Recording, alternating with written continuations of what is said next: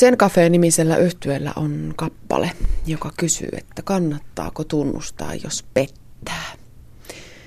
Pari- ja perheterapeutti Pekka Puukko, mitäs sanot? Kannattaako tunnustaa? Se varmaan riippuu siitä, että minkälaista elämää haluaa elää. Että, että jos se suhde on semmoinen, että se ei tule millään tavalla muuten esille, niin, niin, tota, no, niin että sittenhän sen kanssa voisi periaatteessa elää, mutta kyllä mä näen sen aika usein, että jos, jos jonkun tämmöisen ison salaisuuden kanssa elää parisuhteessa, niin se kyllä vaikuttaa siihen suhteen läheisyyteen. Että samanlainen läheisyys ei enää ole sen jälkeen mahdollista. Et mä ajattelin, että se on aika iso linjavalinta. Ja pääsääntöisesti mun neuvo on se, että kannattaa tunnustaa. Vaikka tietää, että sen toisen ihmisen sydän särkyy. Ehkä ihmiset kuitenkin enemmän siinä tilanteessa pelkää omien kasvojen menettämistä ja sen puolison menettämistä kuin, kuin sitä toisen surua.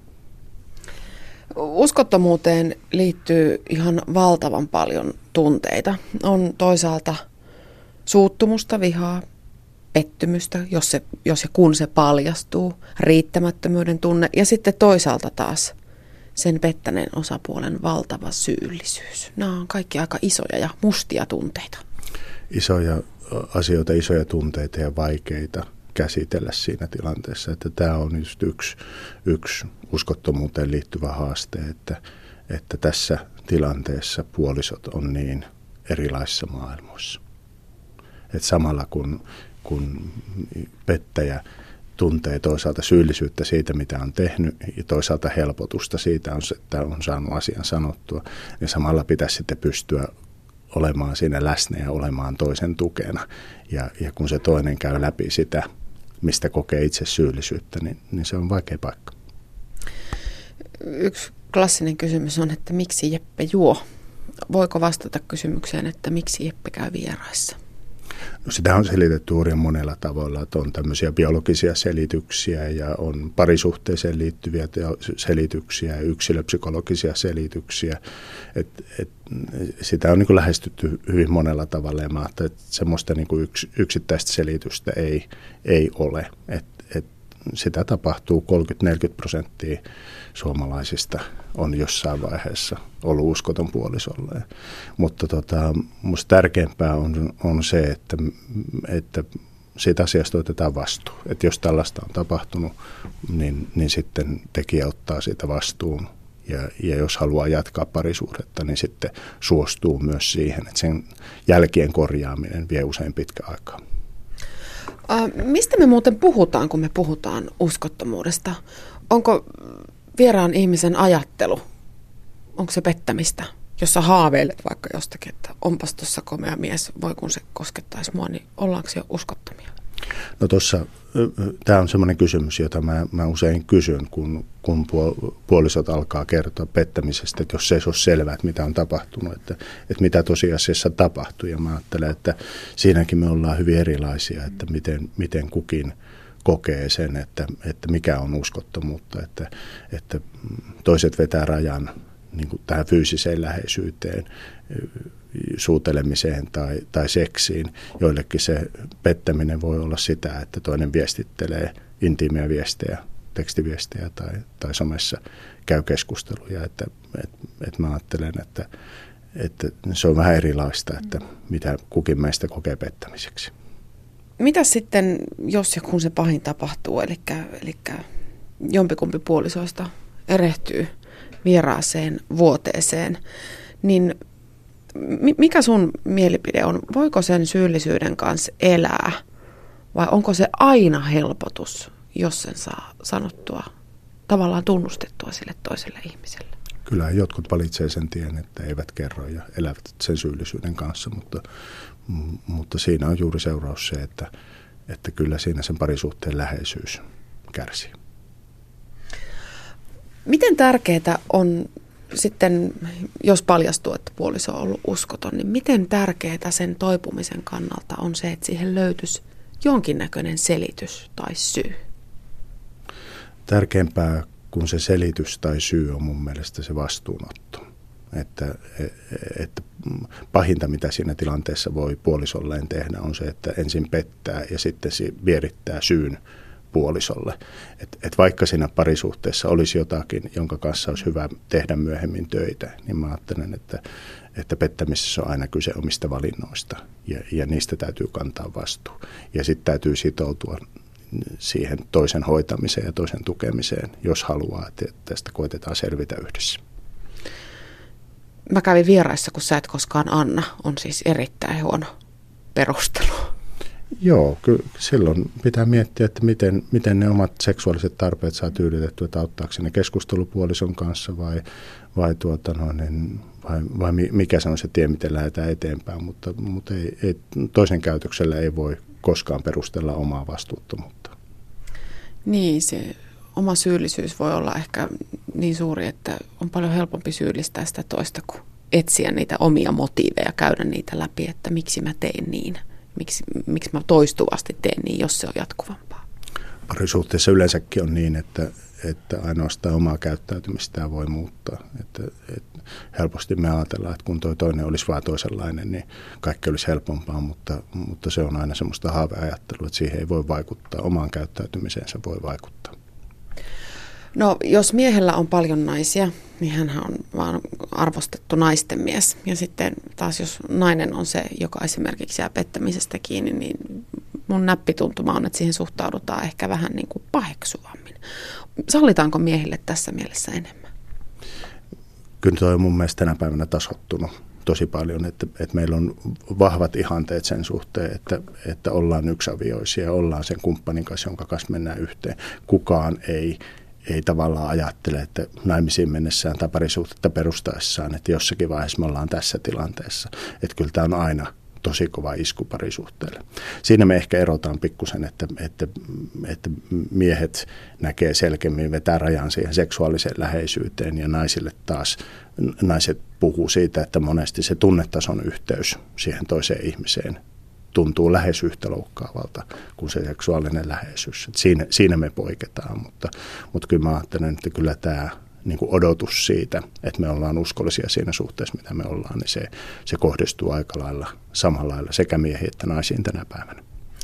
Mites toi pettämisen hyväksyminen? Onko nykyaikana jotenkin sallitumpaa hairahtaa vieraisiin kuin esimerkiksi aikaisemmin? Onko niin kuin parisuhde ja avioliitto tässä mielessä sun mielestä jotenkin menettänyt merkitystä? Ei mun mielestä, se on mennyt juuri toiseen suuntaan, että, että erityisesti niin kuin nuorten parissa niin tähän suhtaudutaan paljon vakavammin kuin jos ajattelee esimerkiksi jotain seitsemänkymmentälukua, niin, niin, niin asenteet on kiristynyt tässä asiassa. Se ei nyt välttämättä tarkoita sitä, että tämä olisi kokonaan loppunut tai edes vähentynyt, mutta asenteet on aika tiukat suhteessa pettämiseen tänä päivänä. Onko se sun mielestä hyvä asia? No, kun mä työssäni näen paljon niitä jälkiä, mitä siitä seuraa, että, että kun toista petetään, niin, niin mä ajattelin, että hyvä näitä ihanteita on pitää korkealla. Toki on tärkeää myös sitten pyrkiä elämään niiden mukaisesti. Aika usein petetty puoliso pohtii sitä, että olisiko mun pitänyt tajuta, varsinkin jos tämä ulkopuolinen suhde on jatkunut pitkään. Onko olemassa jotain sellaisia yleismaailmallisia merkkejä, joita pitäisi osata tulkita, jotka viittaisi siihen, että toinen ehkä on ollut uskoton? Aika moni kertoo ulkopuolisen suhteen paljastuttua, että ne merkit oli näkyvissä jo aika pitkään. Joillekin toki se tulee täysin yllätyksenä, mutta aika moni kuvaa sitä, että kumppanin käyttäytyminen on muuttunut. Että tänä päivänä se näkyy paljon niin kuin tässä niin kuin viesti, viestiyhteyksissä ja, ja tässä viestittelynä, että, että kännykän käyttö muuttuu, että sitä ruvetaan suojelemaan sitä puhelinta tai rupeaa tulee yöllisiä viestejä tai, tai että siihen tulee semmoinen epämääräisyys tai sitten perinteisesti. Juttuja on ollut myös nämä, niin kuin nämä poissaolot, poissaolot kotoa, että rupeaa tulee ylitöitä tai jotain muita menoja yllättäen. Ja, ja sitten tietysti se voi näkyä myös niin kuin pariskunnan seksielämässä, että joillakin se tarkoittaa, kyllä vaikuttaa niin kuin suhteen piristymisenä, mutta että, että aika moni puhuu sitten, että siihen tulee, tulee etäisyyttä, ylipäänsä läheisyyteen tulee etäisyyttä. Että kyllä nämä sellaisia merkkejä on, että jos, jos näitä niin kuin rupeaa näkemään, niin, niin niin silloin voisi hyvä laittaa asiat puheeksi. Mutta moni on kyllä sanonut sitä, että vaikka mä näin nää, niin en mä uskaltanut puuttua niin, koska mä pelkäsin, että mikä se vastaus on. Niin, ja voihan se pelko liittyä siihenkin, että jos mä nyt kysyn, että onko sulla joku toinen ja ei olekaan, niin sitten tämä, jolta on kysytty, kokee, että miten sä voit edes epäillä tuommoista. Eli se loukkaus meneekin sitten niinku toisinpäin. Toinen loukkaantuu siitä, että häntä epäillään. No voihan sitä sanoa, että sä käyttäyt oudosti. En tiedä, helpottaako se sitä tilannetta varsinaisesti yhtään. Voiko nimetä sellaista niinku perimmäistä syytä, että mikä ihmisen vie sitten hakemaan sieltä suhteen ulkopuolelta jotain? No mä ajattelin, että tämä uskottomuuskeskustelu on ylipäänsä kauhean niin kuin seksipainotteista meillä. Ja, ja mä ajattelen, että loppuviimein niin, niin se seksi on aika harvoin se perimmäinen syy. Että aika harva hakee loppujen lopuksi. Varsinaisesti on niin kuin hakemassa seksiä. On näitäkin ihmisiä, joille se pettämisen ajatus on se, että lisää seksiä. Mutta kyllä siellä useimmilta niin kuin taustalta löytyy jollakin tavalla semmoinen niin kuin nähdyksi tulemisen ja huomioimiseksi tulemisen kaipuu. Eli Eli tämmöinen, näitä meidän perustarpeita, että me tultaisiin nähdyksi, mutta että se on tavallaan haettu sitten semmoisesta paikasta, että se aiheuttaa pahaa jälkeä siinä omassa parisuhteessa. Sanoit tuossa, Pekka, että uskottomuus jättää aina aika valtavat jäljet. Jos vähän näitä arpia perataan, niin, niin minkälaisia jälkiä se ihmiseen jättää, kun paljastuu, että puoliso on ollut uskoton?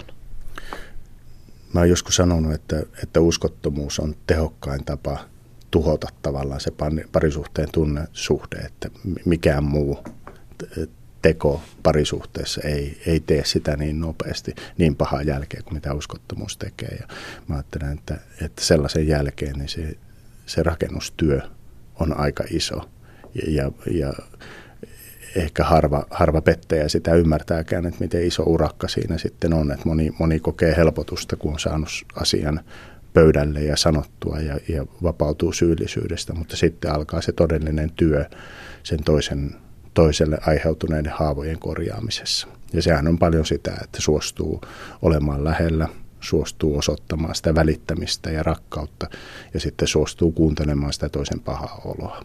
Että se, sehän ei kerta puhumisella helpota, vaan sitä on käytävä läpi monta kertaa. Se on usein, usein pitkä prosessi, että siinä saattaa mennä vuosi, siinä saattaa mennä parikin vuotta sen asian käsittelyssä.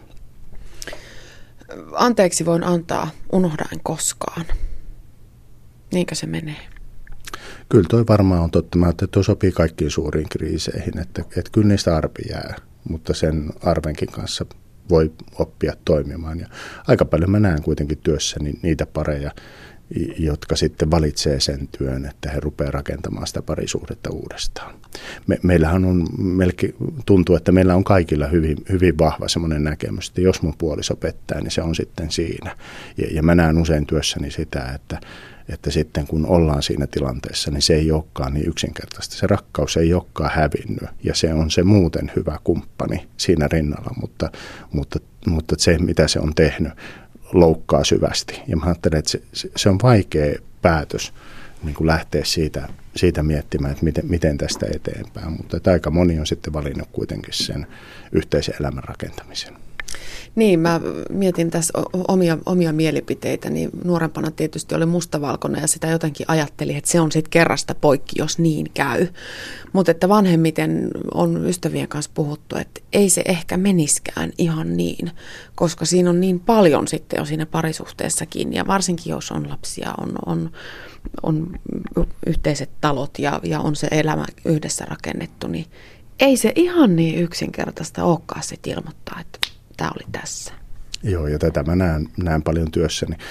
Tuon sanominenhan etukäteen on kauhean pelottavaa, koska sitten siinä miettii, että annanko mä nyt luvan, kun mä niin ajattelen tällä lailla ääneen. Mutta, tota, mutta, mutta tästä tilanteesta monet itsensä löytää silloin, kun, kun saa tiedon siitä, että kumppani onkin ollut uskoton.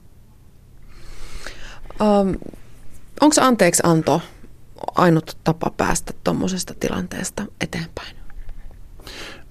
No kyllä mä luulen, että anteeksianto on yksi tärkeä osa sitä, sitä prosessia. Mä ajattelin, että sehän nousee siitä hyväksymisestä, että, että vaikka ei hyväksyisi itse tekoa, niin hyväksyy tämän tapahtuneena, että t- tällaista on tapahtunut ja, ja että tämä ei, niin kuin, tämä ei muuksi muutu, vaikka mä kuinka toivoisin. Ja että oppii tavallaan niin kuin elämään sen tosiasian kanssa, että tämä on tapahtunut, mutta, mutta tämänkin haavan kanssa voi elää. Mutta tässä mä ajattelen, että on, on se kumppanin rooli on ratkaisevan tärkeä, että miten, miten hän siinä toimii, että onko, onko hän nyt tukena, onko hän nyt läsnä ja onko hän niin kuin auttamassa siinä tunteiden käsittelyssä vai, vai vetäytyykö ja jättää, jättää yksin ja sitä kautta hylkää. No, luottamus on yksi toimivan parisuhteen perusraaka-aineista, ja kun siihen kajotaan, niin sen uudelleen löytäminen, se ainakin kuulostaa ihan valtavan vaikealta. Että jos niinku, si- siihen sun perusluottamukseen on niinku, sitä on tölvästy ja kolhastu ja sitä ei enää ole, niin mun on jotenkin kauhean vaikea niinku nähdä, että miten, miten sen saisi, voiko se, voiko se enää koskaan palata, se luottamus? Kyllä mä luulen, että tällainen tapahtuma jäljen jättää, että tavallaan semmoinen tietty ihanteellisuus siitä suhteesta häviää. Mutta että senkin kanssa ihmiset pystyy näköjään elämään. No miten sun pakeille tulee pariskunta, jossa toinen on ollut uskoton, niin mistä te lähdette liikkeelle? Miten sitä tilannetta ryhdytään avaamaan? No, kyllä yksi niitä ensimmäisiä asioita on, on, on se, että, että koetetaan selvittää, että mitä on tosiasiassa tapahtunut. Mä pidän yleensä tärkeänä sitä, että, että puoliso tietää, että kuka tämä kumppani on ollut, mitä on tapahtunut, eli, eli minkä tyyppinen se suhde on ollut, miten kauan sitä on jatkunut, jatkuuko se vielä, vai onko tämä yhteydenpito nyt katkaistu. Ja, ja sitten tuota noinen... On vielä yksi semmoinen tärkeä elementti on yleensä se, että, että onko tämä toinen kumppani käynyt yhteisessä kodissa, koska sen monet kokee erityisen loukkaavana tai, tai yhteisellä kesämökillä tai, tai veneellä, tämmöisellä niin kuin perheen paikoilla. Tämä on niin kuin se ensimmäinen juttu jotenkin, miten siitä kerrotaan. Se, sitten lähdetään käsittelemään niitä tunteita, että, että mitä tämä on nyt herättänyt ja minkä kanssa tässä joutuu olemaan. Usein petetty osapuoli haluaisi tietää kaikki yksityiskohdat siitä suhteesta. Ja, ja sen suhteen mä huomaan, että mä aika usein koitan jarrutella, koska mä ajattelen, että monesti ne mielikuvat on vaan semmoisia, jotka satuttaa. Että et tavallaan pysyttäytyminen näissä faktoissa voisi suojella joiltakin haavoilta, mutta aika monesti se on kyllä ihmisille vaikeaa. Pekka, mitä mieltä sä olet? Onko tämä pariskunnan välinen asia? Vai pitäisikö se kolmas osapuoli ottaa jollakin lailla mukaan tämän tilanteen selvittämiseen? Mä ajattelen, että useimmille pareille se yhdessä jatkamisen edellytys on se, että tämä ulkopuolinen suhde katkaistaan. Ja, ja mä ajattelen, että se on tärkeää tehdä sitten mahdollisimman pian ja se on tärkeää tehdä kertaheitolla, että, että että jos siinä se yhteydenpito jatkuu tai alkaa uudestaan, niin se on ikään kuin haava haavan päälle. Että et mä oon nähnyt niitä tilanteita ja mä ajattelin, että siitä on äärimmäisen vaikea, vaikea toipua, jos lähdetään rakentamaan sitä suhdetta uudestaan. Mutta mut mä en oikein näe, että et jos puolisoiden päämäärä on rakentaa yhdessä sitä suhdetta, että et mikä se kolmannen henkilön asema siinä neuvottelussa olisi. Et itse, itse en ole sellaisen läsnä ollut, enkä osaa oikein kuvitella, että miten se veisi asioita eteenpäin. Aika usein puoliso, jota on petetty, niin totta kai se viha ja se suuttumus ja se, se kaikki pettymys niin kohdistuu myöskin tähän kolmanteen osapuoleen, siihen, jonka kanssa se kumppani on sua pettänyt. Onko nämä ymmärrettäviä ja inhimillisiä tällaiset tunteet, että kerta kaikkiaan vihaa sitä kolmatta pyörää ihan niin kuin palavasti? No kyllähän se on hyvin ymmärrettävä, kyllähän se, se on niin syvä loukkaus. Niin kuin, että, että mitä voi toiselle tehdä, että menee rikkomaan toisten parisuhteen. Joskus mä kyllä vähän niin kuin mietin sitä, että eikö osa tuosta vihasta kuuluisi myös puolisolle, koska puolisokin on ollut, ollut osallinen siinä tapahtuneessa, mutta ehkä se on helpompaa vihata sitä ulkopuolista.